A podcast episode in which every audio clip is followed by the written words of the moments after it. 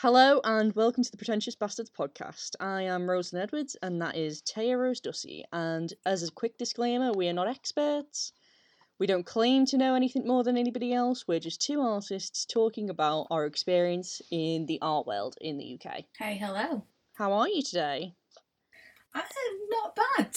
Uh, getting back into the swing of doing art again. I know I've been seeing your stuff on Instagram. I've been really loving it. Oh, thank you. I mean, um, just playing with doing everything, I think. Yeah, I've been doing more sketching this week actually. Just like Ooh. life sketching, like just to get my skills back up to scratch because they're they're not where they used to be. Yeah. I mean, I, I got told this t- today. Oh, yesterday it was. Um, just do something that will give you a joy, even if it's for like five seconds. If it gives you joy, just do it. Oh yeah, And hundred I think percent. that's just really, really nice. So I decided yesterday to um, decide I was going to do an illustration, and then the day before that, I put on some makeup, and then the day before that, I think I lay in my bed for hours. But It's a good So practice to keep in lockdown because you can spend so much of your time just laying there and worrying about stuff. yeah, But there's, um, there's so much to worry about at the moment that it's like it's exhausting being worried.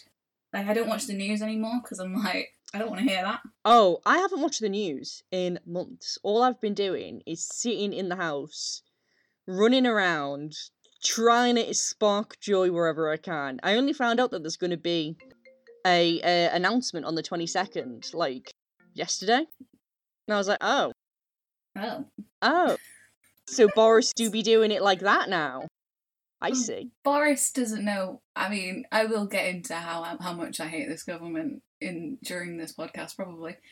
Um, they don't know anything. They they're not Oh, smart. God. They don't have brain. They have a shared brain They're cell. just posh. They're just posh. posh and the ones that say, "Oh, I'm not posh." Which- No, mate, you are posh. Though you you're posh. Which brings us on to our topic for today, which is cultural gatekeeping. What what? What what look at those seamless segues. Yeah, so today we'll be Oh, talking about cultural cultural gatekeeping in specifically the UK because that's where we have the experience. Might be different in other places, but we know about it for here. So um, Yeah. yeah, we're talking about that bear status. I think the bear status in the UK is directly linked to how successful you will be in the arts community. What do you think? Yes. Yes, It's, long um, and short, yes. that yeah I, as it's not much I can go into other than yes because they do have lots and lots of I, I went in full like statistically because um my experience of birth status in regards to uni and anything like that it, it never fully affected me. Not in the extent of like I, I I probably don't notably think it um but it's still there and it's a big big thing that's going on I feel like I didn't notice it as much whilst I was at university because everybody was in the same position. But Yeah, now coming out but- into the working world, looking at the people who have become successful and the people who are still working at it, it does tend to be that people who have better off parents, sorry to say it, or people who are in a more advantaged position seem to be doing more things creatively and professionally. What would you say to that? um they have the opportunity. Um so like for example some of my research i, found an art not an art, it wasn't an article it was um a report.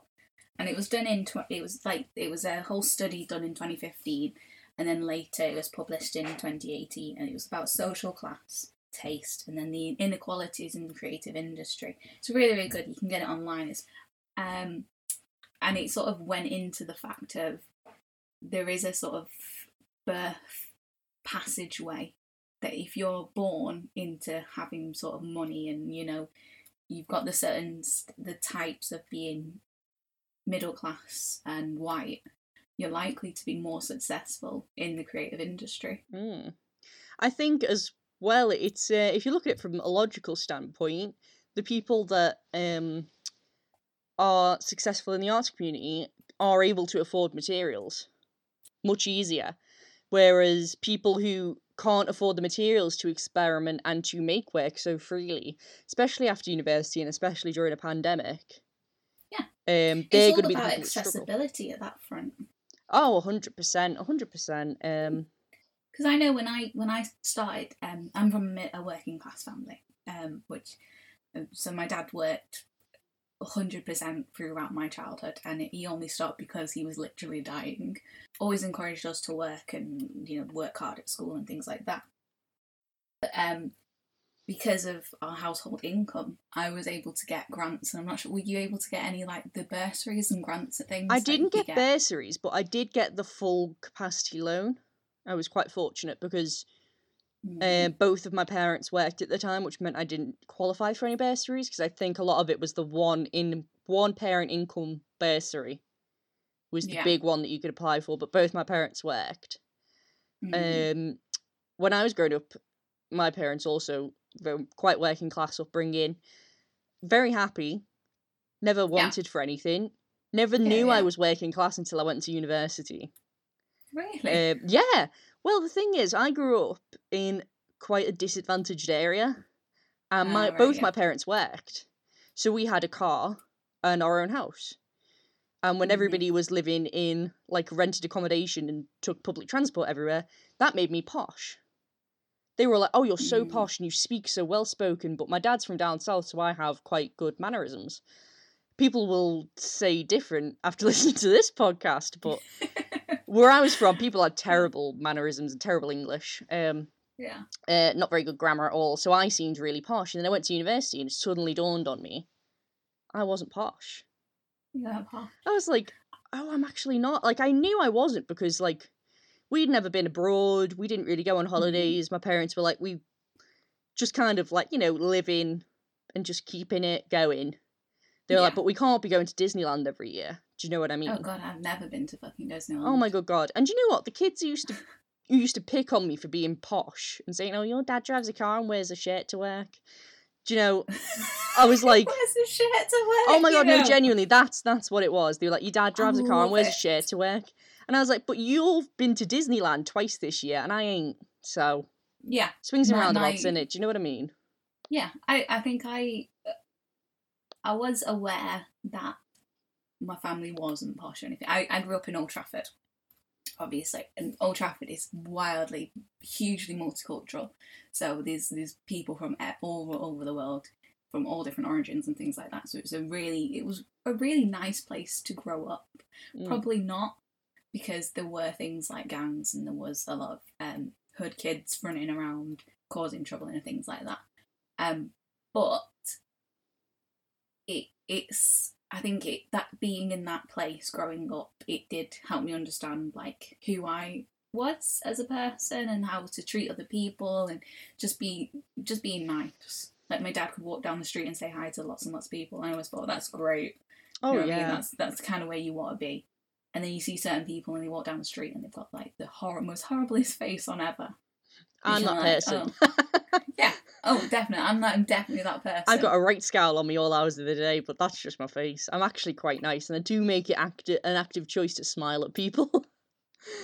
I love it. An But- active choice. yeah, it's an active choice. I don't just have a naturally smiley face, so I'm always trying to, you know, be like, "Oh, yeah. Um. I'm. I'm. Yeah. I'm off working class. We didn't go on abroad holidays. We went to Wales. yeah. Oh my god, yeah. Leaky Caravan in Wales, honey. She's oh yes. The best time ever. Going. Go. We didn't even have a caravan. We had um, a trailer tent. We had we we went to Haven Holidays and we rented um caravans. I I didn't go to Haven Holidays. Like, this is the kind of people we were. I didn't go to Haven Holidays until I was about 12, 13. We went and I was about seven. We didn't go when I was a baby, to my knowledge, but I was a baby, so I don't really remember. Mm. Mhm. But I mean, I have um, lots of siblings as well, so they'd have to pay for all of us. I Oh, think God, like, nah. yeah, we were quite uh, lucky because there was my parents, my mum and dad, and then there was three kids. My Mm. cousins lived in live in Denmark, so it's just Oh, us. Lucky bastards. I know, living the dream, and I'm not even part Danish; they're part English. It's so tragic. Mm. Um, like I don't have any spice in me whatsoever. Oh, I've got all the spice. You got all the spice, honey. Yeah, my niece is half. My niece and nephew I was gonna say by Polish. marriage I've got Danish in me, but my uncle and my auntie aren't married, so It's, They've just got three grown up marriage. kids together, and I was like, that's a marriage. That's a marriage. That's a marriage. I'm Um, not getting married. uh, I'm I don't know. I, I think with an offspring. I'd, I'd like to get married. You'd like it. I You don't. to invite me if you're getting married. Oh, 100% you're on the invite list. But Oh, I'll I don't think I would cry myself to sleep if it never happened. Do you know how some women Oh, are like, no. are like, I have to get married. I have Yeah. to. It's it's uh, it's exhausting. I mean, like my my sister was talking about um, dating apps, and I was like, oh, I've got one.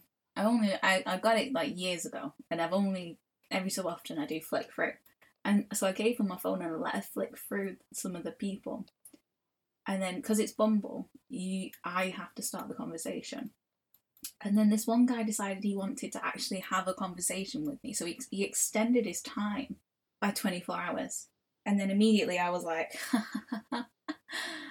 You're going to regret that. Biggest mistake of your life, mate. Biggest mistake of your life. And I, I sent him a whole mess. I sent him, because you have to do openers and things like that. So my open, you get a question. My question was, What's your favourite conspiracy theory? Obviously, being a last pod fan, we've got all of them. And uh, yeah, I think I scared him away. oh well, do you know what? It's a good um, it's good weeding out that. Yeah. Come in with the crazy. Don't, don't- water yourself down for anybody. Because if you go in as crazy as possible, you know they're gonna stick around.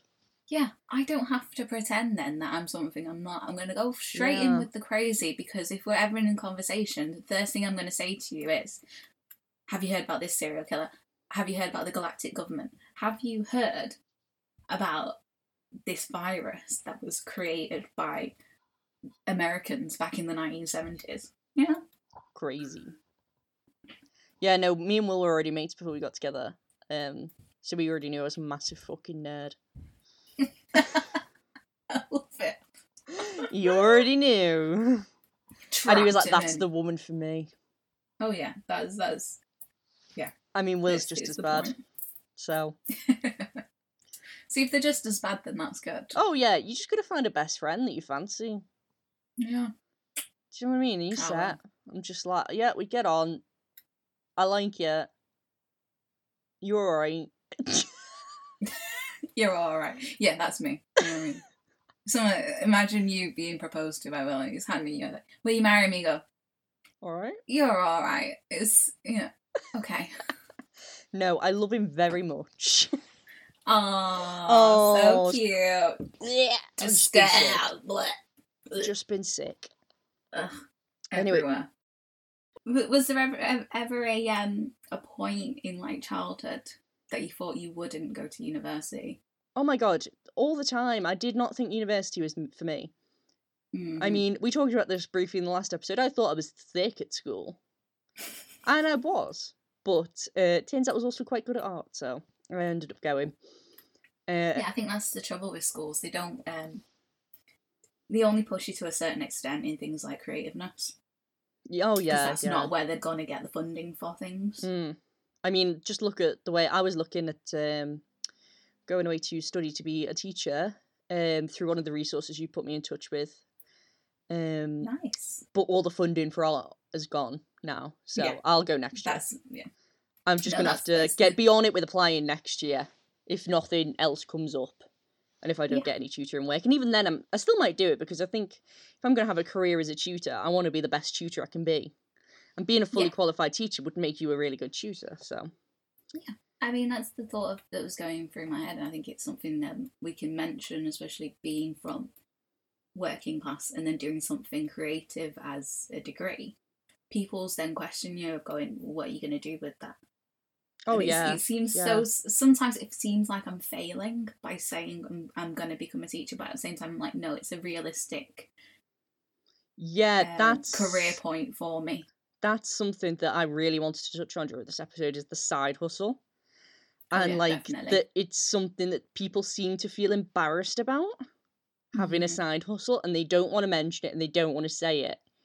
Yeah, because And you want to we'll, we'll appear talk more about that. you want to appear posher than you are all the Yeah, time. You, want to appear You want to appear successful. Yeah, and but does having a side hustle denote that you're not successful?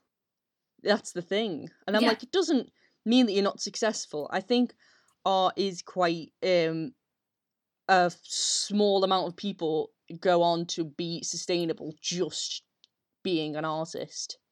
Everybody has something else on the side. hmm and I think um comes from um seeing other artists who have been bankrolled by their parents and bankrolled by like family connections to continue to do what they like to do and it creates this unrealistic view of what you should be able to earn being an artist but I was like even if you're only earning 50% of your salary and your family's paying for the rest of your career and the rest Yeah. of your like living amenities that is creating a really unrealistic expectation for people who are working class because they're like oh i'm so embarrassed i work at an asda do you know what i mean but i'm like honey pay them bills work at an asda It, it has to be done. Like it's it's not an immediate thing that can just um you can't.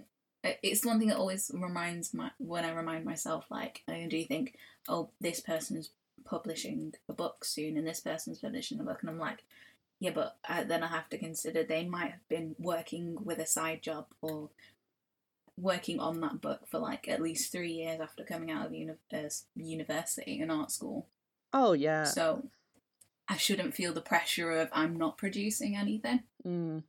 And I always think whenever I have those thoughts and I look at other people who seem to be doing really well, I always think, well, what do people look at me and think? You know, because I think I'm guilty of it, especially like on Instagram and stuff. I portray myself as running a small business, which I am doing, but also I am, I mean, I'm on furlough at the moment, but other than being on furlough, I was a bartender. Mhm. And that was how I was funding getting that business off the ground and I still probably will after this pandemic go back to being a bartender for a while. Yeah. So you know, I always try to think about it like, oh wow, do people look at me that way as one of the as part of the problem? I think I am definitely part of the problem in that aspect because I won't, I not won't admit to it, but I won't be honest. Uh, put it on my Instagram and talk about having a side hustle. Yeah, yeah, Yeah. It's it's it's it's what you do and not what you see. oh yeah, definitely. I mean, I wouldn't want people to acknowledge me just as an insurance broker administrator because, Mm. frankly, then that means they'll find me and they'll probably try to kill me because I've sent them so many cancellation letters. Why? why? Do you find it frustrating if anybody ever says that you're an administrator first and then an artist? not I uh, I think I would be if I, it's never happened to me, which I'm quite happy about. Um, but I think it wouldn't it incite a small rage in me, but not at that person, at myself, which yeah, which is terrible. Anyway, So internalized. it's such it is such an internalized feeling of failure, and I think that's what comes with saying things like um, imposter syndrome, because then I'm, I'm feeling that panic of I'm not doing what I want to be doing. I'm I'm being the administrator when actually I want to be the illustrator. Yeah. It's yeah. I've never sung for anybody, so there's always time. Oh yeah. No, I always I hate it when you've I've had people I won't say who, but I've had there was a time when I said, Oh, somebody said, Oh, what do you do? And I said, Oh, I'm an artist and they said, Oh, but what do you do for actual money? Mm, oh, I was clutching my pearls. I was sure. I I was like, not fucking nothing. not and in that them? moment, I lied out of anger. my god. Yeah. I'd have I'd have legit I'd I'd have hit them, Scratch their eyes out. scratched their eyes out, grip them up, throat punch them, I know. It's, it's so an exhibit. disrespectful, and people don't real. It's people who don't come from the arts community Yeah.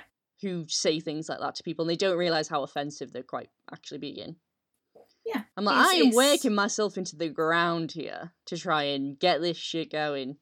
On two separate fronts. Oh my god, yeah, on every front. Like, I'm trying to keep my job and not completely burn myself out Mhm. doing that, and then be able to turn up to a, a job that's exhausting emotionally because it's not particularly what you want to be doing, and I mean, try and act happy and then go home and try and put everything you've got into something else and then have to not be exhausted from that, go back to another job and then do it all over again. mhm. I got I got um asked once. I think it was at uni, just in random conversation, and someone asked me, "Do you not feel exhausted after doing your job?" And I'm like, I work two days a week, actually physically scheduled, and that's not including any overtime or anything like that.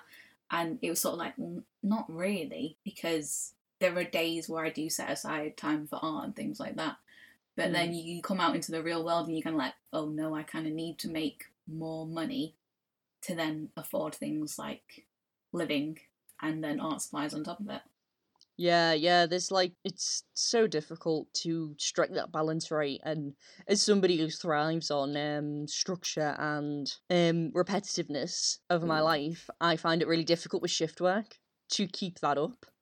'Cause There'll be days when you're working six till three and there'll be days when you're working three till one in the morning and it just fucks you up. Yeah. It's, it's quite a difficult balance to strike. Mm-hmm. Mm. Don't know. So something I was thinking about the other day is the Mhm. theory of public patronage versus um independent patronage. So things like the Arts Council England and how that could be potentially a gatekeeping system. So they decide what content is put out. And when you look back at state run um art events, they would have been put on historically by really rich people who were in government. Yeah. And they would have only bankrolled other rich people who were only using yeah. mediums that would have cost a lot to do. So therefore Mhm. our perception of mediums worthy of state patronage are now only mediums that cost a lot to get into, which is just another barrier for people who can't afford to get into that to not have their work displayed in state funded places. Yeah. Big thoughts um, there. I mean, for somebody with a Satsuma brain, that was hard to to think out. You've got to allow the you you got to allow the brain in these situations, but it is. Um, say for example, when you're going for those certain things, especially say considering in the past, they might have gone off of the merit basis of purely artwork and you know the dedication of the artist, the subject matter, and things like Mm. that. But then you have to consider back in those days, there were probably less black or ethnic minority artists out there. There were probably less female artists out there, and they didn't have then the sort of gravity to the gravity, or then the the councils themselves wouldn't have wanted the diversity at that point. I think as now it's being more encouraged and things like that, but it, there's still a divide. Yeah, I mean, I think in the past they wouldn't have particularly wanted the diversity, and also um, minority ethnic groups wouldn't have been in the position to be able to dedicate themselves to art in the same way because they were statistically lower in class, meaning that they wouldn't have had that they would have had to have went out and worked, and they wouldn't Yeah. have had the time to dedicate themselves to become artists because they would have had to have had professional connections in the art world to get patronage to employ themselves full time as artists to put in that same level. So it's just Yeah. really all stacked against people who were from Mhm. any ethnic minority from the very beginning. Um, so going off of ju- the report I was saying earlier, they had all these interviews. I think they had like 2,000 2,000 people responding to these questions that they had, and they found that a lot of people from other minorities they understood that there was a gap in what people were thinking. Like the, there was a gap of you had to know people to get places, and it is something that we have to. I know I'm aware of it because there is that sort of idea of if I network better, will I end up doing better? I think there is absolutely a line there that is so true that if you network properly, you will get places. But therefore, if you, I mean, no shade to people who are born in that situation. Do with it what you must, but just be aware of your uh, privileges and don't reinforce Yeah. those biases when you come to be in the position of hiring people. Um, don't just hire your family. Do you know what I mean? I think, like like I said in that report as well, they said the um, the most high paid of in the sector of, co- of like creativeness and things, it was middle class white men that were getting paid fifty thousand pounds a year, and they weren't. It's it's really good. This report. It, it- they say they weren't physically aware that there were other factors in selection of artists and things. yeah, like it that doesn't solely go off more talent. like they were like, oh, I'm yeah, they were like, oh, I'm going off talent and I'm going off this and going off that, and it's sort of like, yeah, but have you considered that there's people that haven't applied because they haven't been able to because of other physical means and other things like that. And you know, just because it wasn't happening to those people doesn't mean it's not happening to people. Um, so we're talking about people hiring people and the biases people have. I think something that can't go unmentioned is the devaluation of unpaid experience. I've had people who have tried to hire me before be like, "Well, were you paid for any of this?" And I was like, Yeah. "No, but that doesn't mean that I didn't do it." Do you know what? Which I think is a very disgusting way to look at unpaid experience because how on earth are you supposed to get your foot in the door if you Yeah. can't work for, think, if, even um if working for free isn't an option anymore? You know? Because there is there's that whole thing of don't work for free. It, it- there's you know there's no point for you to work for free. And I think at the same time there is sort of the thought of there's open calls out there. There's things isn't that technically working for free? Mm, Well, I don't think it's working for free if you've already made the work. So if you're submitting something that yeah, you'd already you've made already for got it. yourself and you've already got it, that's not technically working for free. Mhm. But also, I think uh, there shouldn't be a shame around working for free. If you want to do the open call and you feel passionate about it, you should do it, whether or not you're going to get paid because you're passionate Yeah. about it. And I don't think that it should be Yeah, yeah. um so frowned upon. That's what I'm trying to say. Like to work for free. Some people really yeah, do have to work do for free it, do it.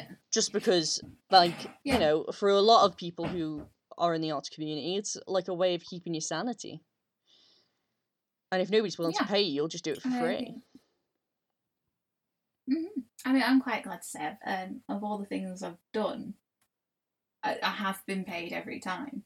I think there was one time where um, I was doing something, from, I was doing a commission for my mate, and I was really willing to do it for free because, you know, she she was in university herself and she was doing all that.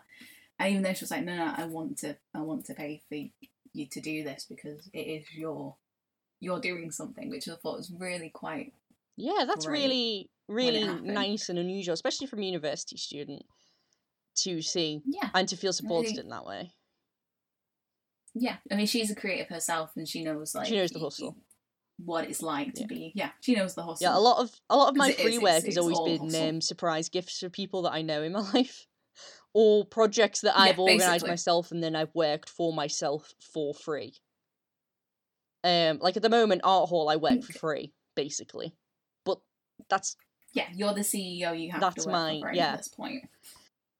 hmm When I was in high school, I um I got pulled into a classroom once with all these other girls. I was like, oh god, I'm gonna get this is where they kill me, I suppose. And um instead they were like, oh, we're doing this project, and it, it was called BPAP because you look at me and I'm super duper white. And uh, this project was called the Black Pupil Appreciation Program. oh that's lovely i don't think you're super duper white i don't think I, I, I i don't know I'm not bad in the. I, I don't look like my siblings. yeah i've seen your brother your brother you look sorry you look more white than your brother Yeah, no, no, it's it's um, totally but also true. i don't think there's anything like um wrong with looking more white. I don't think that should be an embarrassment. I think people should be proud of whatever they look like. yeah, it's it's Mm. definitely what I was there for. I was like, yeah, I'm I'm. It's one of those things that I do enjoy embracing because I know I'm not. I I have my dad's heritage. I suppose we do pull one out for the homies every so often. So that's it's nice. Pull it out for the homies. We did it once. He did it on my craft mat. And then he also licked it up and was like, that's not pouring one out for the homies, Dad. It's not pouring one out for the homies if you immediately take it back. Mm.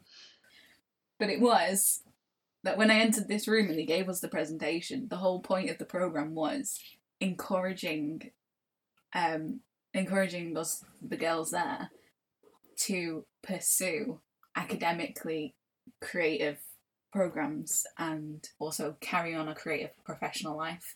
So, because they gave us the percentage, and we were like, yeah, the, the percentage of ethnic minorities that go to university is quite low.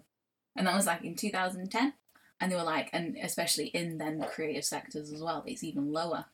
So we want to encourage you to do things. And we, we made an anti bullying video, which was really nice. Oh, anti-bullying. No, do you know what? For the longest time, I had such white guilt, and then this year, I've been sort of letting go of it. I think it's not white Yeah. guilt. It's um responsibility and understanding of the privileges I might have and the responsibility I have to make sure that everybody receives an equal treatment if I end up in a position of of power and the Yeah. ability to hire people, which I have had, and at the moment Yeah. I'm the only white person on Art Hall. so, I so love you know, so much. I'm so proud of you. and you know what? I wasn't. I genuinely wasn't thinking about race when I did it, which is a good thing. I wasn't thinking like, oh, I need to make were this just- super yeah. diverse. I didn't think about making it super diverse. I was just looking at the work, and it's just turned out that way. Yeah, you were hitting the actual work. Just turned That's out that lovely. way. Yeah, it was really sweet. I feel like I'm not very eloquent in this uh, recording. I don't think I'm ever eloquent ever. Uh, actually, talking about language and talking about not feeling very eloquent, do you think that if you are born into an upper society, an upper society, that wasn't a good thing to say. Neither was that. It's upper society. We've descended. It's the apocalypse. the apocalypse kids. Um, we the world has ended. No matter how, no one's like, no, the world is end. No, the world has ended. and we are living in the end This times. is the end of the world. Have you not realised this? We really are. Like this is the but end. But do you times. think your um people are born with a language system in place that would make them more successful? Do you think we uh we're Almost learning certainly. arts language is my second language, not my first language is a good way to look at it. Yeah, because I mean, um, say for example, you have a conversation with somebody from Salford. It might not be the best conversation. I've had one before. I mean, I'm pretty sure my cousin do- does not know what a cult is. It might not be the best conversation. I've had one before. She's from Salford, ladies and I've had, gentlemen. I've had a few. Uh, Just one. my fa- I, I'm we're from my family from Salford. I'm allowed to discredit them, but yeah, the the eloquence in speaking it might not hit that point, but then when you come to something like maybe they are creatively able and they can produce something really amazing that can tell a story and they can tell um, so much more than just speaking to a person. And I think sometimes that's where the the perception of looking at somebody and judging them by their first impression you know, you have to consider there are a lot of things that a person can do other than, you know, just having a basic conversation with them. Yeah, yeah, hundred percent. Did you feel embarrassed of Hmm. your ac- your like, accent and your mannerisms and your way of speaking when you went to university, or did you find it? Um, did you I find mean- it fine? It, it was during the first few weeks. I did have a conversation with somebody and they were like, Oh, you're from Manchester? I'm like, Yeah, yeah, I am. And they're like, You don't sound it. And I'm like, Really? I don't know it. Really? I remember going. I remember being so embarrassed for like years about my inability to keep Yeah. up with art speak, and I still don't think I'm very confident in it. Um, you know the kind of art Mhm. speak I'm talking about, where it's almost Oh, yeah. intelligible, Oh, yeah.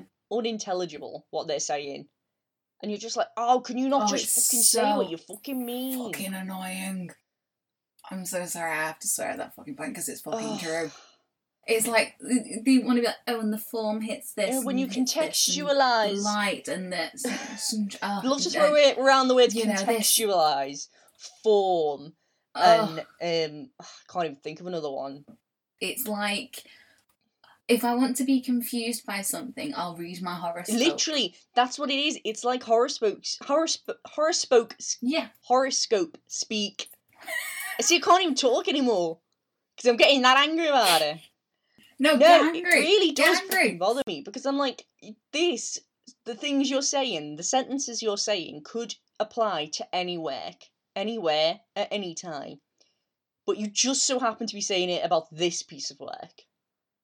Do you know what I mean? I'm like, it doesn't make any sense. It's why I always felt like my tutorials were waste of, were a waste of my bloody time because I couldn't understand what they were trying to tell me. Because they were.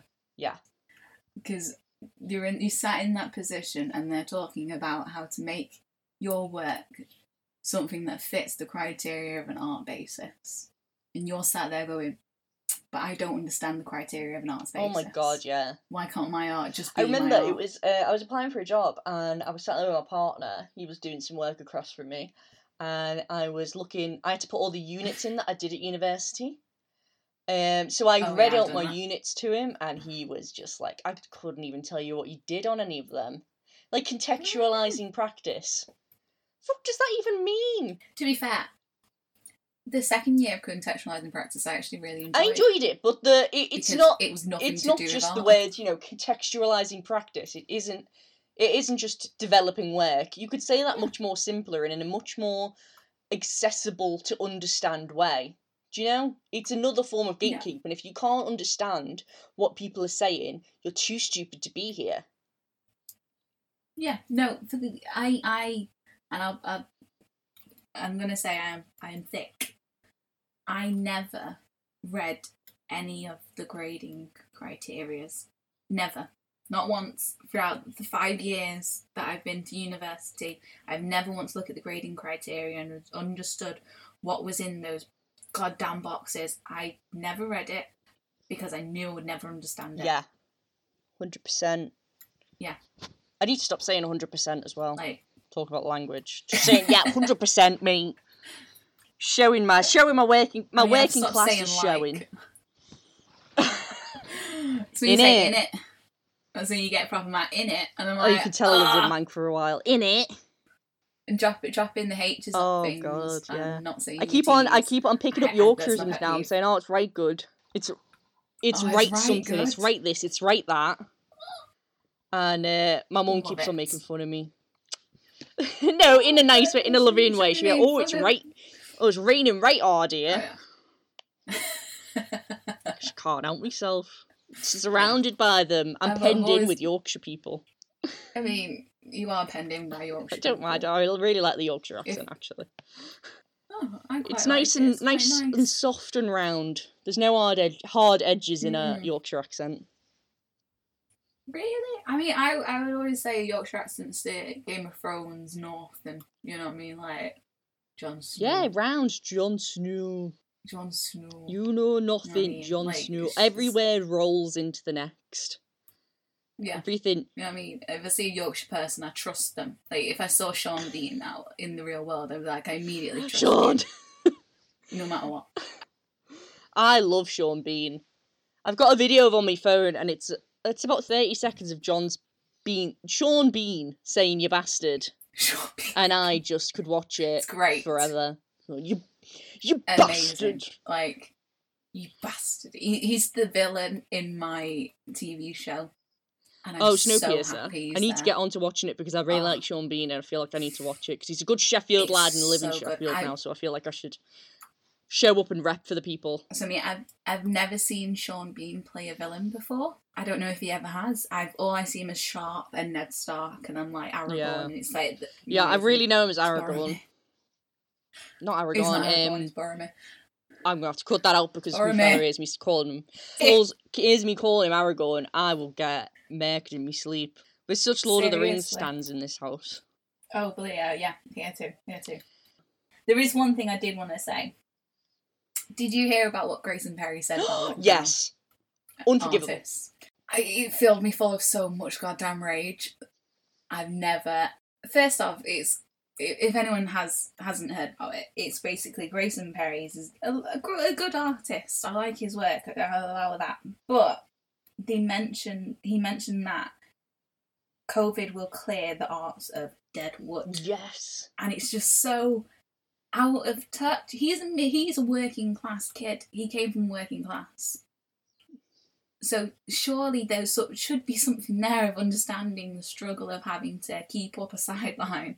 Hundred percent, and like his work's good. Fine, stand that. Do you know what I mean?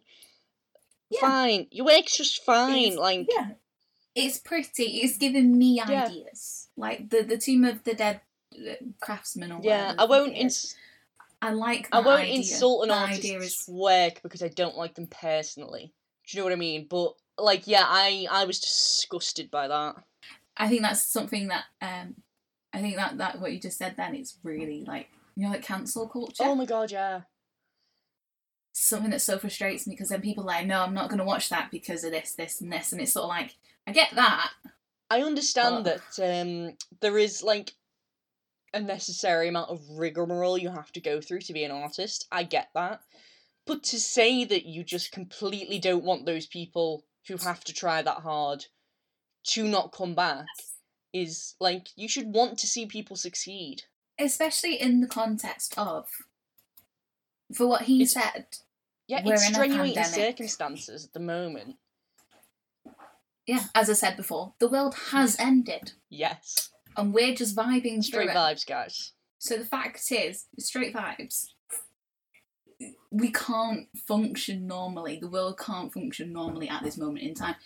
But consider that was out of touch. The the government themselves are out of touch because there's been barely any thought going into things like the arts and how they're funded.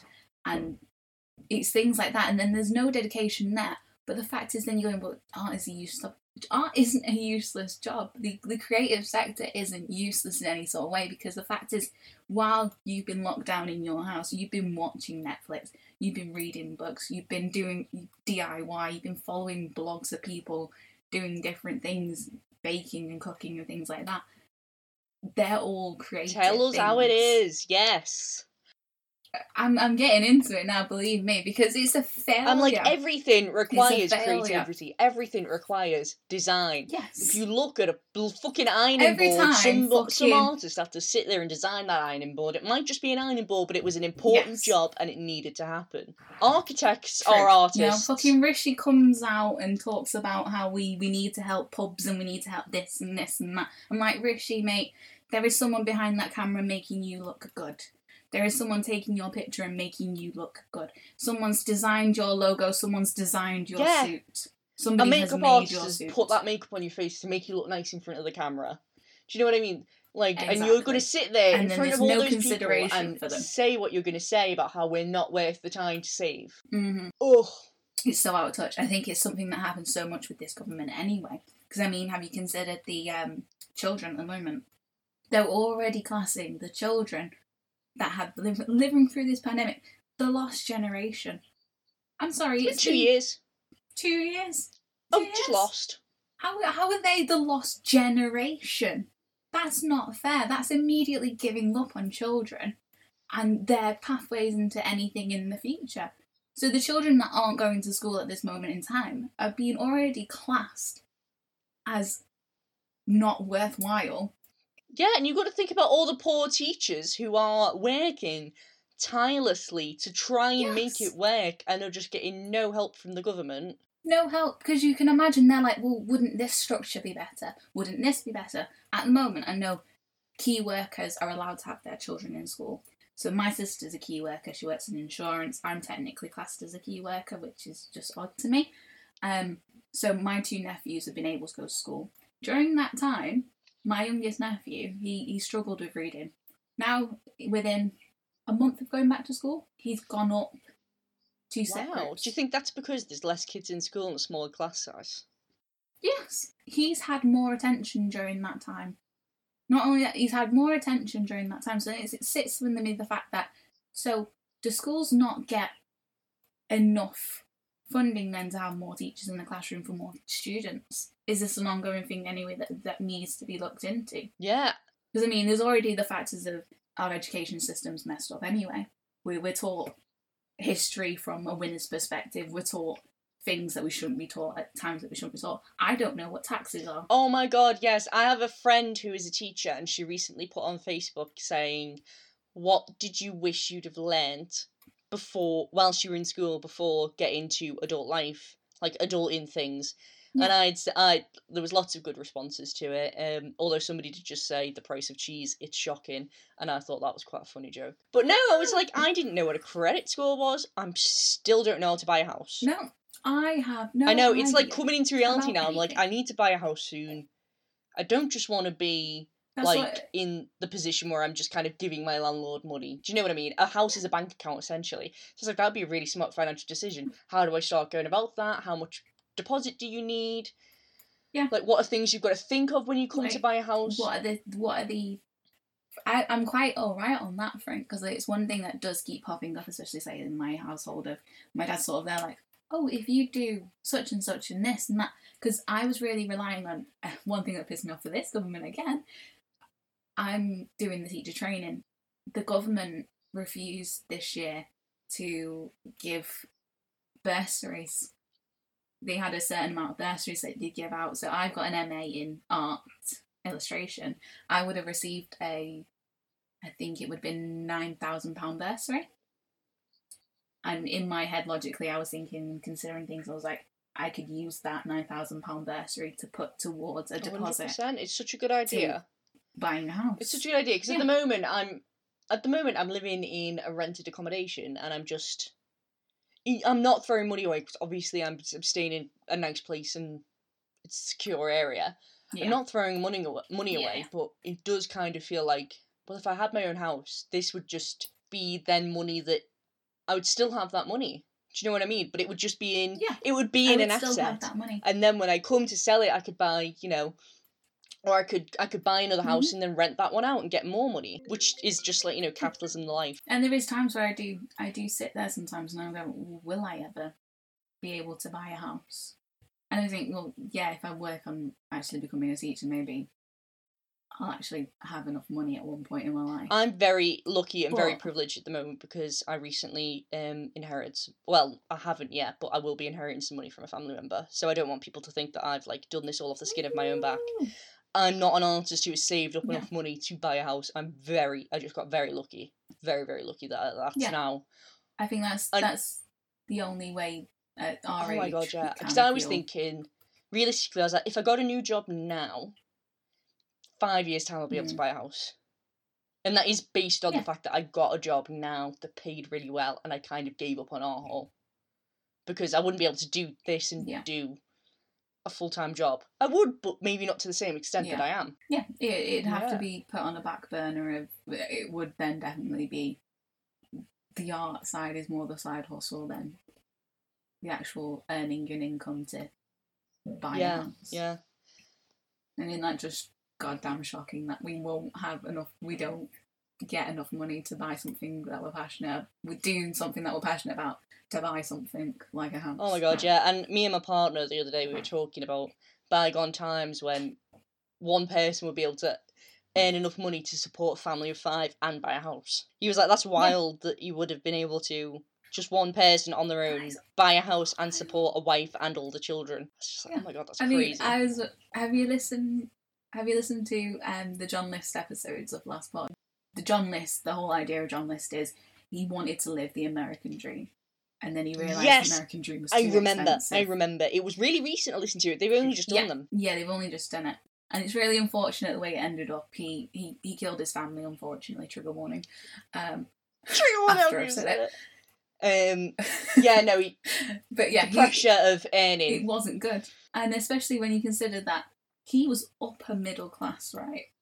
And he struggled to earn. But he bought a five bedroom house for like 10 grand. No, wasn't it? It was fifty A grand. He bought a 10, ba- a 10 bedroom house for fifty. gr- Uh, no, five bedroom house for fifty grand, and their budget grand. was thirty. Now it's I was like, like, oh my good god, because I've recently been looking at houses, and I was like, oh my good god, it's so ex- it's so Yeah. expensive. Unless you're buying in like so expensive. the worst area possible or dilapidated, it's so expensive.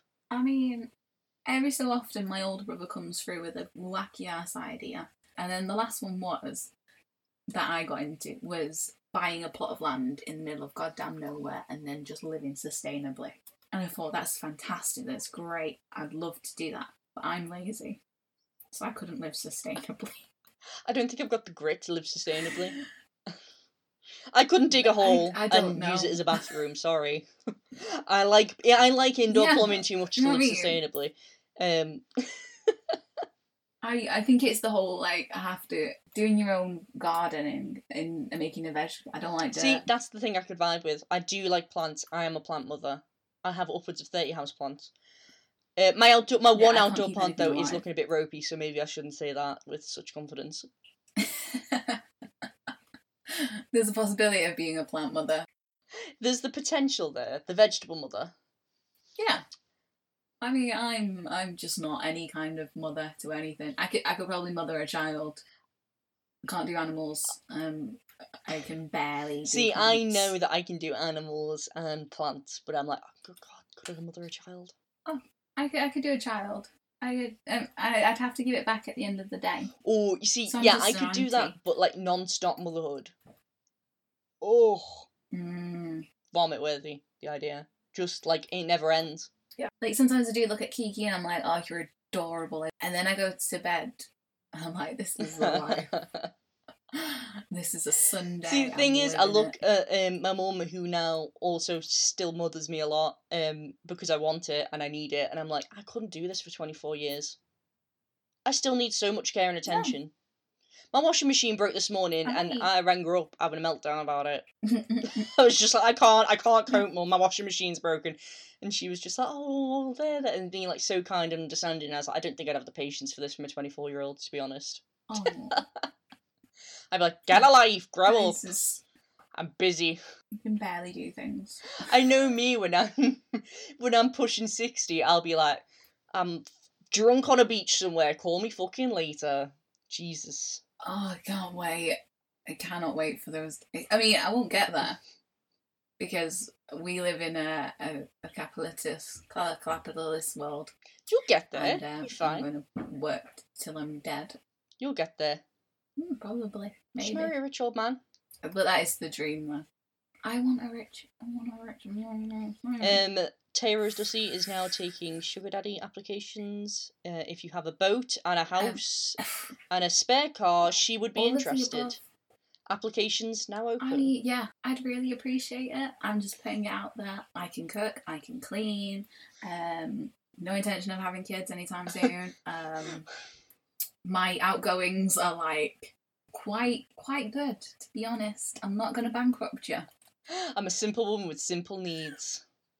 I'm a simple woman with simple needs. I just Every need a so often, yacht. I might ask you for an extra bit of Just cash. want a yacht. I I just want to live somewhere hot Oh my god. that doesn't rain that much. Yeah. I either want to live in like Australia or Reykjavik. You know?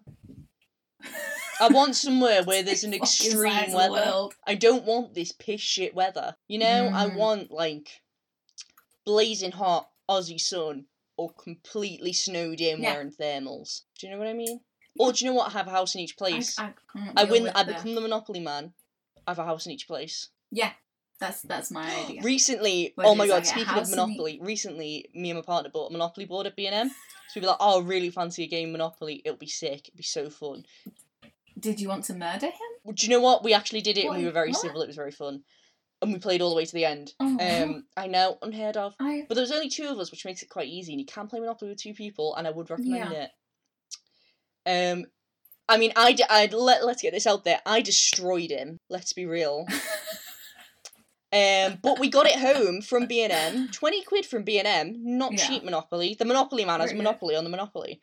Do you know what I mean? yeah. How many times can you say Monopoly? Monopoly it Man is home, living it up in And I've never Baghdad. really played Monopoly. Not as a kid, really. I, I didn't have Yeah. the patience for it. And I put it out, and I'm like, oh, Mm. cute, yeah. Like they've changed some of the pieces, fine. And my partner comes in, he's like, they've changed all the bloody names. All the names are different. We realised we bought an Irish Monopoly board. it was an Irish Monopoly board. There's Dublin Airport. No shit, no hate. Love it. I love that it's an Irish Monopoly board now. I'm like, this is such a good vibe. Yeah. Such a good vibe. But like, It was the outrage. hilarious. The fact that he noticed It it. was the outrage. I mean, it did say It Dublin Airport and Dublin bus stop, and I was like, okay, so I don't. I, I deal with when people get outraged by things that I don't get outraged, especially something trivial. he calmed down when he realised that it was Irish. He was like, oh, they've not changed it. It's just Yeah. that we bought the wrong board. That's hilarious. I was like, oh, okay. Yeah, legit. I, watched Mulan, like the new one, and I thought I was like, yeah, this is great. I'm really enjoying it. And then I can't remember who else. I think it was my brother's girlfriend. He she watched it, and she came back and she was like, no, I don't like it. It's not. It's nothing like the. It's nothing like the original. I'm like, I've never seen the original. You've never so seen the original care." Mulan? I was never a Disney kid. I I never. I'm rethinking only, this podcast. the only Disney film. I mean, I wasn't particularly a massive, massive Disney fan. I wasn't like besotted, but Yeah. you know, Mulan was the the shit. Mulan's the best film. You need to watch the original Mulan, and then you'll see why the new Mulan's trash, which I haven't watched because I refuse to watch it. Don't ask me how I know it's trash. I've just got the vibe. because it's trash. Yeah, I, I, it's. Uh, I, I think it's someone you mentioned. It was probably really, really bad. but I was like, I, I enjoyed it. I, I'm not. I'm not a person. If I like a film, I like a film. I don't That is to, true. you know, put much That's thought true. into it. Um, I'm not Yeah. really here for remakes of old films. I'm like, leave it in the fucking dust. It was good. Let it be good. Yes, it was good. Leave it. Yeah, alone. like the new Ghostbusters I mean? film, nothing to do with the fact that the women and everybody gets angry about that. Whatever. Don't give a shit. And Yeah. don't like it because it's a remake. Leave it alone. I thought it was quite fun. Leave it alone. I didn't watch it because I'm not interested in remakes. I love it. You're just gonna mention every remake, and I'm like, I watched that. It wasn't bad. Watched that. It wasn't. I'm bad. just gonna be like, no, trash, get it out of your face. Disgusting, gone. I, I just like watching things. What's I- a good um Total Recall the remake? Watch that, didn't like it. Old one's better. Um Yeah. Oh, the old one's definitely better. yeah. I watched that. I haven't watched the new one. Uh I haven't watched the new one actually. Maybe I should watch that. Newest newest one. Uh but yeah, anyway. Yeah. Should we call it there? Because I think we've rambled a su- sufficient amount for the listeners. Yeah, we. we yeah. Yeah, and with this is gonna Yeah. be a big editing job. I can feel it coming. I think there's definitely a lot. Feel of it in my loins. um, I'm not gonna absolutely gonna cut that out. Fucking hell. Feel it in my loins. What the fuck am I? Some 15th century gent. You're a beautiful lady. Yes. Been watching too much Bridget. You're about to jump on your horse and save us. Yeah. Yeah. Cool. I mean, I got angry, so I was. I love a good rant. that. I, I, I, I feel, I feel detoxed. Got all your angers out for today. Um, All the anger's out. No, they're still there. The world has ended, people. these are the end times, everybody. And if you would like to to tell us what you thought of this podcast episode, please let us know on the Pretentious Bastards pod, pod Instagram. Let us know. Uh, do you like this style? Let us know. Do you have anything to say about how bad the government is? Yeah. I'll listen. I'll rant. Mhm. Well, I'll put a podcast episode up um, with a picture of something. We'll decide later, and we can all have a discussion on that Instagram post. Um, if you're interested in finding Taya's work, where, Taya, where can people find you? I'm on Instagram at Taya Rose Dus. I have a Facebook and website and all those kinds all the of professional Um, accoutrements. Google me. All the professional Uh, accoutrements. my professional accoutrements are also word. on Instagram, Rosalind Edwards Art. Uh, I've got a link tree. You can find all my stuff there. Art Wall, always give that a check out. That's where you can buy our work Mhm. if you want to support us in the podcast. It's don't yeah, don't forget you yeah, You don't have to buy absolutely don't have to buy anything. You, You just like it, you can share it, you can comment on Hundred percent. you can follow us. Yeah, a little follow, cheeky follow. It's all we need. Not in real yeah, life. Yeah, no, please, stay away from me. Real life, social distance. Thank you. Um. Mm. So yeah, thank you everybody for listening. We hope you stay safe. Love you. Bye. Bye. Yeah, yeah, hundred percent. One second, someone's coming in my room now. You Got his drink? Pardon? Got his drink? Probably.